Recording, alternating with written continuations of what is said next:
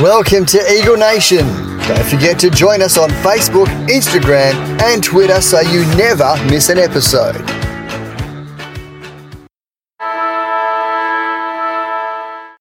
Well, it's the final siren. The Swans became the first team in 12 years to score over 200 in a staggering 171 point demolition of the Eagles.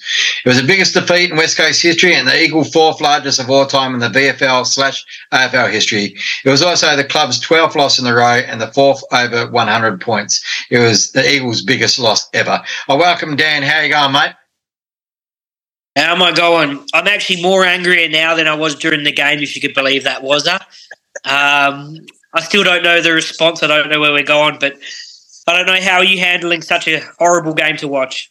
Uh, look, uh, we're going to get into the game quickly. We're not going to go too much into the game because 171 points tells you everything. So um, we will briefly talk on uh, some of the things that have happened in the media in the last couple of days with the chairman coming out giving his version of a statement. Was it big enough? Was it good enough? Wayne can't join us because fortunately for him, he didn't have to sit through that. He's in Siena somewhere in Europe, uh, sunning it up. I'll tell you what, if I wasn't jealous before, I'm bloody jealous he's not here now. Like, what a time to get away from it all. Jesus. Uh, Tommy, our sponsor at Plus Fitness Subiaco Hillary's in Joondalup. He's uh, there for us. He's uh, jumped on board this year to sponsor. So get down to his uh, clubs and say from Eagle Nation. Go to our socials on, uh, go to uh, Linktree and all our socials are there. All the episodes to download are there. All right, let's get into the game. We'll quickly, briefly talk about it because it's there to be broken down. Um, if you've been living under rock and you, and you didn't turn the TV on, don't go back and watch this game. 31 goals, 19 to 205 to five goals for 34. Uh, Heeney kicked five, McDonald kicked four, uh, Amartey kicked four, McLean three, McInerney three. There was a load of them. I think there was 12 goal kickers for the Swans and for the Eagles. Well, there was two goals from Darling and two goals from Oscar, and one was Kelly, wasn't it? Was it Kelly that got that goal? Oh, yes, yeah, yeah, Kelly got a goal. There they go. So it, it says it there, guys. Um, if you watched it, it wasn't good watching. The the boys didn't put in an effort, and you know you don't have to be the diehard um, Eagles fan not to see that because if you can't see that, they did not uh, even give a yelp. Um, it was pathetic watching. At one stage, Swans kicked 18 goals in a row. Their three quarter time score 25 14, 164 was the highest in their club's history, dating back to 1870. And in their third term alone, they kicked 11 goals, five to two points. Um, Swans in the first quarter, nine goals, four to one goal. Eagles have got an average losing margin of 54 points over the last 40 games. I could go through the last lot of results, but I don't want to because we all know what they are. And the da- biggest damning stat for me, there's two damning stats for the game. 14 Eagles players play laid two tackles or less, and they had 29 marks inside their 50 to three. That says a one-sided training cone affair. They might have even been statues at one stage, Dan. So can't really say too much more than that. It says it all, doesn't it? Well, um, shout out to young Sheldrick, the Swans player, got the NAB Rising Star. Not bad, 29 disposals and kicked a goal. Bloody hell. Well, that's what we're screaming out for. and you can pinpoint it's a perfect storm. So much has gone wrong. But on this podcast, I've spoken so much about top 10 picks, and we need that top 10 talent in the draft. You know, we've spoken about trading pick one to Giants. Uh, right now, it's pick five and seven, and maybe next year's or a compensation pick for Himmelberg. But even next year's first round be good. I think this is almost a wake up call for the club. I think they're being naive. I think they think once they get players back from injury, we're going to bounce back. They're making statements like they don't think we're going to finish last. You know what I mean? We'll win some games on the way back. I honestly believe that they came in because we said it. We said where where we if we had a fitness, we could be in that no man's area or maybe just scrape into eight. I think they were so dead set that they'd be playing finals this year that they still didn't really have that right mentality. And right now, this is going to be very hard to say, but I reckon there's two players now that have trade value. But can we And talk that about that later? Can we talk about You want to talk about trade value? Okay. No, no, and no. then quickly no, on the actual players. Yeah. No, let's talk about that later. Let's talk just Okay. about, you just said Sheldrick, right? So he got Yeah. the Norwich Rising Star. So he's another one that's won the award against us. We've had more Rising Stars against us than any other team. And when you look at it, he had 29 possessions and one one goal. I just want to quickly just talk about the good players before we go on where we're going to go. Errol Gulden, 32 disposals, three goals. Chad Warner, 33, two. Sheldrick, 29, and Parker, 28 with two. And for the they had 12 goal kickers. Isaac Heeney, like I said, kicked five goals, four. He was on fire. But West Coast, really, they had four or five players. All the rest was shit. And I'm going to name who they were. Tim Kelly, 27 and one goal. His disposal lets him down, but he gets in and under.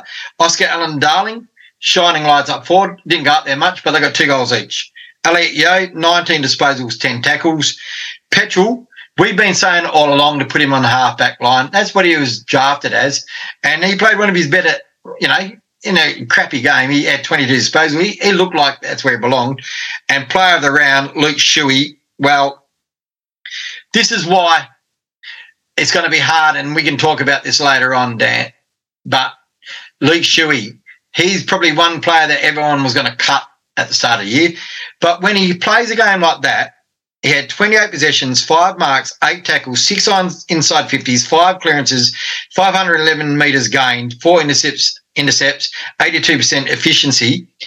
He was the one guy that stood up and said, Everyone get on my back and let's go for a ride. But no one jumped on his back except those other guys that I mentioned. So big decisions coming up. And so I'm going to ask you later on when you want to go on about it, if we keep him or not. But just something on Luke Shuey. He becomes the 12th most games played for the Eagles. And it's, this is a useless stat. And I always chuck one of these out in the show. The four guys that have won North Med- Norm Smith medals for Eagles are sitting 10th, 11th, 12th, and 13th on our game tallies. Oh, I love that. That is a And that- useless stat, but I like that And that's Peter Matera, Andrew Embley, Shuey, and Dean Kemp. And yeah, so, Yeah, I'll, I'll tell you what. I. I am praying Shuey's body doesn't break down because we'll go into more of those list decisions a bit later. But I'm praying his body holds up because when he's out there, he plays bloody well. And uh, we're going to have to do make a few hard decisions to talk about later, obviously. But you still need some senior core, like you said, jump on my back and show him the way. So I'm praying his body holds up because we need him now. I've gone from cutting him to praying he doesn't get injured because we need him next year. We need lots of the kids to come in. And uh, I'll talk about Petruccelle. You mentioned him. My God, there's something you don't even notice, but every time he got the ball, he just got around players. Because he's quick, he just he sidestepped. He got around them. And it was like something that you wouldn't see because it's not a stat. But he would get the ball and he would have a couple of steps, but it was enough just to get around a player. You know what I mean? And he did that time and time again. I think he had 22 disposals. Um, Darling, with limited supply, that was one of his best games in a while, I think. Um, kicking the two goals, he, he's normally very accurate, but he hasn't been this year. And he, he, he only got nine touches because the ball just never went in our forward line. You look at the heat map, the whole game, whenever it went in our, our half, it was the intercept, you know what I mean, and came straight out. Um, but that was it. And that's the telling thing. Um, Petruccelle, so, yeah, I, I want to talk, yeah.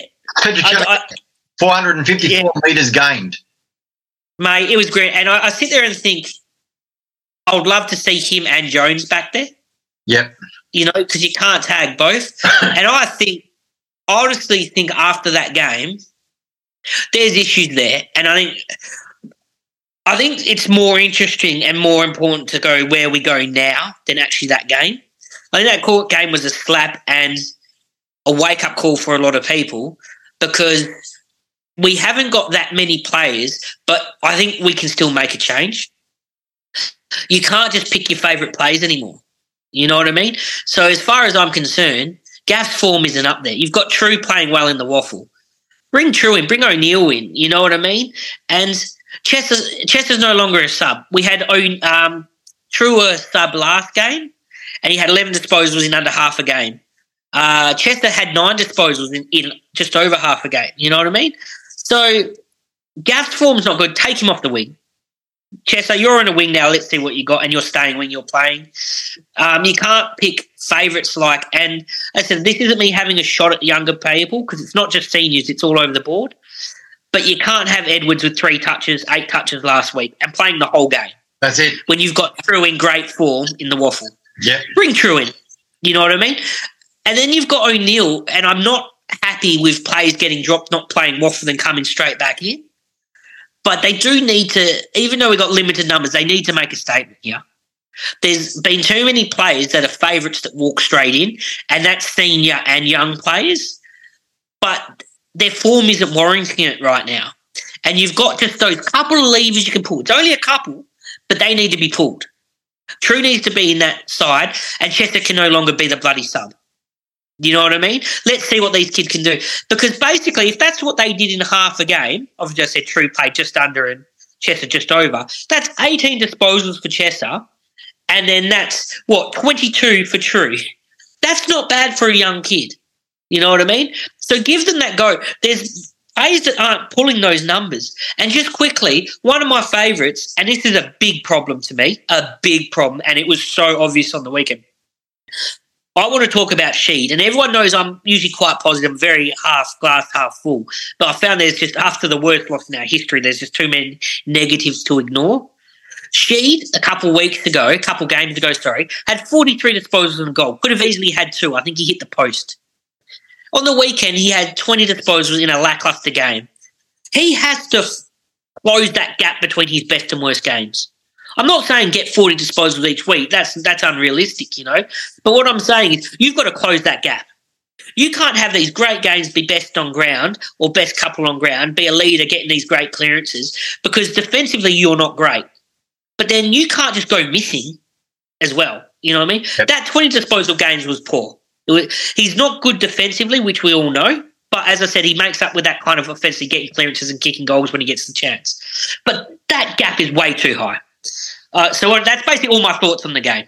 Oh, yeah, well, he wasn't alone. Um, like, like you said, he wasn't alone. Defensively, he wasn't alone. A lot of the guys got the ball, but they didn't nothing. When it's what they do when they don't have the ball that really gets up supporters' goats. I think. Um, and like like you said, True, he had 32 possessions in the WAFL on the weekend, so he's doing everything he can. So I'd be playing him ahead of both Edwards, Gaff, and probably a couple of others. So um, Sam Petrevski-Seton's probably flying under the radar, not getting looked at it enough. Uh, young Noah Long, you know, he's young, but you know, and I guess I guess we don't have players to bring up, so that's probably why these guys aren't performing as well because there's no pressure coming up from underneath. But that's no excuse. But let's get to the topics. You, you said statement a few times. I've said a statement once or twice already in this podcast. On the weekend after the game, our chairman, Paul Fitzpatrick, comes out and makes a statement. To me, honestly, it wasn't a bold statement. It was just PR dribble, trying to keep the calm. They've got to make they've got to make bigger decisions. They've got to make bigger statements. And we put a poll on our Facebook pages and Instagram pages for should Trevor Nisbet stay on as a CEO? It was resounding no. 64% said no, 36% said yes.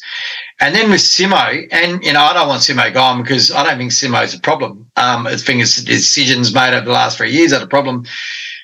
We just put a vote up there to say should he stay or should he go of his own accord. Um, and the supporters are behind Simo. Sixty-three percent, sixty-four percent to stay, thirty-six to- to go. So, you know, what did you think about firstly Fitzpatrick's uh, statement, and where do, as we said, where do we go from here?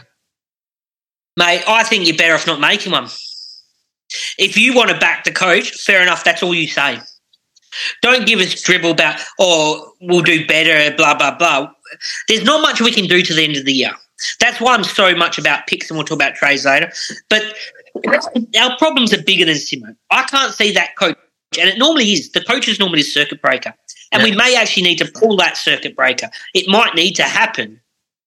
But a new coaching about we have problems. Nisbett going, okay, so let's just talk about things people might not understand. When COVID hit, Ro- Rohan O'Brien is our head recruiter. I think he's done okay, let's say last year. Before that, I'm not happy with the recruiting. He then made him list manager. That is such a conflict of interest. Yep. So I, I, you hear things like he picked those players because he likes those players, so it's hard to cut. But it goes deeper than that. It's such a conflict of interest. The person that recruits a player, if he then cuts that player in in two years, three years, because he's not up to it, that then exposes himself that he made a uh, made a mistake as the recruiter. So he's not going to make hard list decisions because then it makes him as head recruiter look bad. And that's my pet peeve right now. We have three to four year players that aren't producing what they should do or should be. I'm not going to use the word list cloggers because it's disrespectful. But the person that's recruiting those players can't be in charge of whether they stay or go because it's a conflict of interest. Yeah. He wants them to stay because he recruited. If he cuts them, it shows I made a mistake recruiting them. So right there, there's a conflict of interest it's bad management. That's not the coach. The coach is not in charge of that. And I know you've got big, like, quite some strong feelings behind the scenes too. So I think a lot of the change is at the head, not the coach, which is normally circuit breaker pulled in these situations. I just want to talk about the O'Brien thing. Now, we, we said it when it was first appointed, and Rohan didn't want to do it, but he did it because of the club wanted him to do it, right? Now, he inherited a list manager that was a great of our club who had signed up too many players. So he was on a hiding to nothing. Um, but he shouldn't have been in a dual row role, and they use the COVID as an excuse. And you know so that that that watches for six months.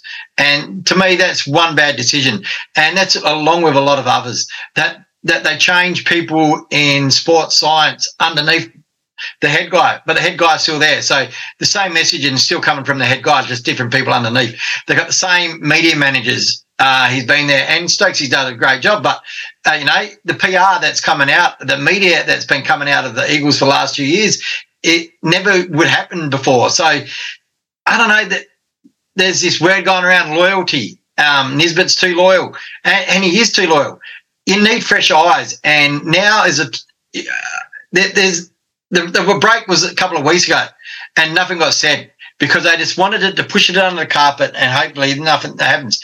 You tell me, Dan, if we go to Brisbane in two weeks' time and um, say we get belted by 150 points, do you reckon Simo is going to keep his job? No. No, I, I think this was the tipping fault. point. Yeah, I think if there's one more big loss, that's actually it. Honestly, because yeah, it's a circuit breaker. We keep using Simo, but as I said, it's deeper than Simo. I don't think changing the coach may do. And before these injuries hit, the mistakes were already there, but the injuries have exposed our lack of depth, and that's a lot of these third to fourth year players aren't actually up to it. You know what I mean? And that these senior players can't a get on the park or can't carry the team anymore. Um, but Simo changed the game plan. I loved our game plan at the first few rounds when we were going in the middle, we were taking it on half back. We're still trying to do that, but that's all gone now because it's a mess. We're getting smashed. You know, we weren't getting smashless. We were playing Port, who's second on the ladder, and we won the second half or pulled even in the second half. They were 40 point losses, which is still not enjoyable, but they weren't these 100 point smashings that we're getting now. Um, yeah, I'm just like, and we've got hard decisions we've got to make, was I? Like, two weeks ago, or three weeks ago, whenever we played Collingwood, there was effort, there was pressure, and the crowd rose to their feet. I was there; it was loud as. And in the last two weeks, that has just disappeared. Now, you can't blame that on a coach. It's the players, and some of the senior players, like we said, we noted before, they're there to lead, and the younger players. Some of these guys have hardly ever been on a on a you know they can't even get into um into the game because they're not playing WAFL, You know what I mean? So um, yeah, we're just going to make decisions and maybe right at the moment we can't do anything, but at the end of the year we have to make some massive changes. Otherwise, this club is just going to keep going down and down. So yeah. Well, are you ready to talk about the end of the season? Because to me, that's when that's when we see what they're doing. Yeah, no, yeah. let's do it. So, we... Yeah, can I bring bring it up? Yep. there's two players I think we have, and people won't want to let them go because they're club champions, you know. And I don't mean that figuratively; they're literally best and fairest winners for the club. The only two players I think that has any trade value at all is Yeo and is Barrass. They are the two, and you don't want to get rid of them because they're your favourite players. Because, and I'm speaking because that's me as well. But these are the hard decisions we need to make. They're the only two players that will give us first round picks. They really would. Barrass is one of the great defenders in the comp. He's not going to be there in five years when we start to really come of age. Him being at that club, he played on the weekend in the greatest loss ever. He's not going to save us. These one or two players won't save us. But what he could do is right now, Swans have pick six, and we might get a second rounder. I don't know, maybe a bit more for him. But pick six, we lack the top 10 picks in youth. Ginbey's the only top 10 pick we have kid running around in a situation, which is crap. And we need to change that. We need to make the hard decisions to get those players in. Yeo will probably be a later first round pick. I think someone will go for him that's up and about a bit. So maybe a Melbourne will give us like a pick 15 or something for it. You know what I mean? So he would still be worth first round, but a bit later. Uh, the great man Gaffy spoke and said, Do we bring in quality or quantity? I think it's got to be quality right now. I think we got to. I'm happy if we only take four bloody picks in this draft. You know what I mean? If we can trade to get, say, pick five, six, seven by trading out that, and then pick 19, and then Port. That's five players all in the first two rounds. I think that's what we've got to do. We've got to look for quality. If you can't trade that number one pick, who cares? You've still got to make those hard decisions on players you've got value for now that are your favourites. And they're the only two you could trade. Younger ones aren't untradeable. You can't trade Ryan, you can't trade Allen because they very well may be there. Um, and then you need to keep a few of the senior players. Gaff, I'm sorry, has to go. Yep. Nick, that I don't know if there's a contract clause where they're paying him less because it's over two years. So he might not actually be able to be cut, but he's got to go. Hurn's got to go because he's not getting any younger and he's got a few injuries. You've got to make these hard decisions. And then maybe you don't lose Yeo, maybe you keep Yeo, but then Yeo and Barrass, you know, get something back for them. You know what I mean? If we could somehow turn this year around, end up with three to four first round 10 picks, that's what we need. That's what's going to get us out this hole. The senior players coming back aren't going to do it. The over 30 players have no trade value. The 28, 29 year olds next year, you'll get something for them. And they're the ones that have to go. And it's very harsh. It's very sad because they're club champions, but they're the decisions we need to make going forward. And that's why I'm excited for the end of the year. I don't think trading many players because I, I want you to go through players you look, and I'm interested to hear yours. Paddy Dow is the only player I would like. He's dominating the VFL, and I think he would slot straight into our side. Other than that, we just go bloody youth, and maybe maybe look at free agency next year. You know what I mean when we free it up.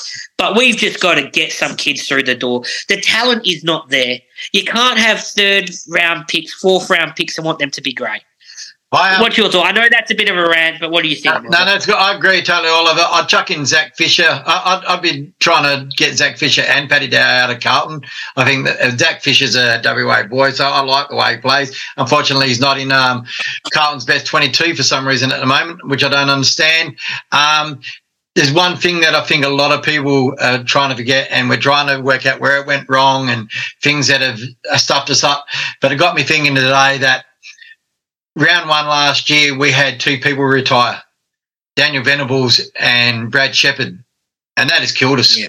And um, you know those two guys, Brad uh, Brad Sheppard was a rock down back, and Venables, well, he was our last top 10 draft pick or round one draft pick that, um, you know, couldn't get on the park because of concussions, both of them. So those two players left big holes. We haven't filled them yet. We've got to fill them. Um, we've got to draft right. We can't get this draft wrong. We can't get next year's draft wrong. And I agree totally with, uh, you know, you have to get rid of some of your favourites. That, that's what other clubs do.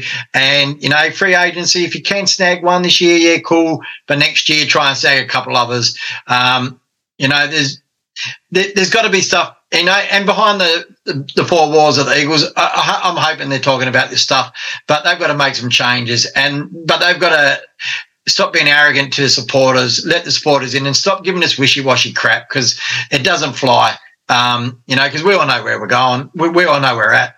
But to say we're on the right path is wrong because at the, the moment the path has gone downwards. It's got to go upwards, and you've got to start doing it with players putting some effort on the ground. So that's that's my, that's my little bit for it. Um, you know, this probably we, we don't like talking negatively about the club, but when you have 171 point killings, that's what happens, and it brings it all up. It brings it all to the surface. So somebody's going to get in there, and is Nisbett the one to take us through next year? I don't know. Fresh eyes could help, I reckon. So I'm not there making the decisions, but somebody has to. So hopefully this week there comes we'll do another show this week later on in the week. Hopefully there's a bit more come out in the media that we can talk positively about. And we take on st kilda and let's just hope the boys uh, turn up and put some pride in that jumper hey dan. Yeah i think you can expect a bit of a response against st kilda at home but next week away against brisbane that's that's going to be the telling one which you mentioned earlier. And i just can't wait for this off season. That's when we're going to see if these clubs bloody serious or not. I mean, I'm sitting here on the couch. Call me a couch expert, mate. But blind Freddie can see what they need to do. You know what I mean? And they need to make these hard calls. They need to make these decisions. They can't just keep burying their head in the sand and think, oh, we'll get players back and everything will be better. It's not going to be better. Nah. You got to cut. I don't think you need to cut that deep because, as I said, we need quality now quality. We don't need quantity because right now we got actually a lot of kids. Uh, did I hear it was um nine kids running around under twenty one or something on the weekend? Yeah, I think. But just having kids doesn't mean it's good. Uh, Hawks who were rebuilding only had six on the weekend. They only Yeah. had bloody six. We had nine. So. So it's going to give it's all about quality now. Get four to five young players in this because we already got Marek, so we're one over you know, six to eight cuts, that's enough, I reckon. Yep. I'd just get that quality and do whatever you can to get top 10 picks. Yep. Everyone's trade will bar people like Allen and Ryan because they're the perfect age for us. Um, That's all good. and you may not like it. You might not like it, but in three, four years when those players will be retired, and you've got these kids now that's played 50 to, you know, 100 games, dominating for us and showing us the future – you'll think, bloody hell, we made those hard decisions. Thank God we made those hard decisions then. Yeah, well, let, us hope that the line's drawn in the sand this week somehow, on field and off field. Um, this could be the turning point that the club needs. We haven't been here before, but we are rock bottom. Well, hopefully we are. Hopefully it doesn't get any worse in this. So thanks for joining into this episode. I know it probably wasn't pleasant hearing, but it's things that need to be said, and let's hope that the club's doing it. Um, Dan, you'll join me later on in the week for Bounce Down. Yep, looking forward to it. All right, let's hopefully we've got some more positive stuff on the go. Um, Luke Shuey did a press conference today, so we'll update you with that. And let's go Eagles. You know, stick by your club, bleed blue and gold. We always will. So we just want the best for the players, and let's just hope that they that they know that and hear it. So until next week, uh, go Eagles. Let's go Eagles.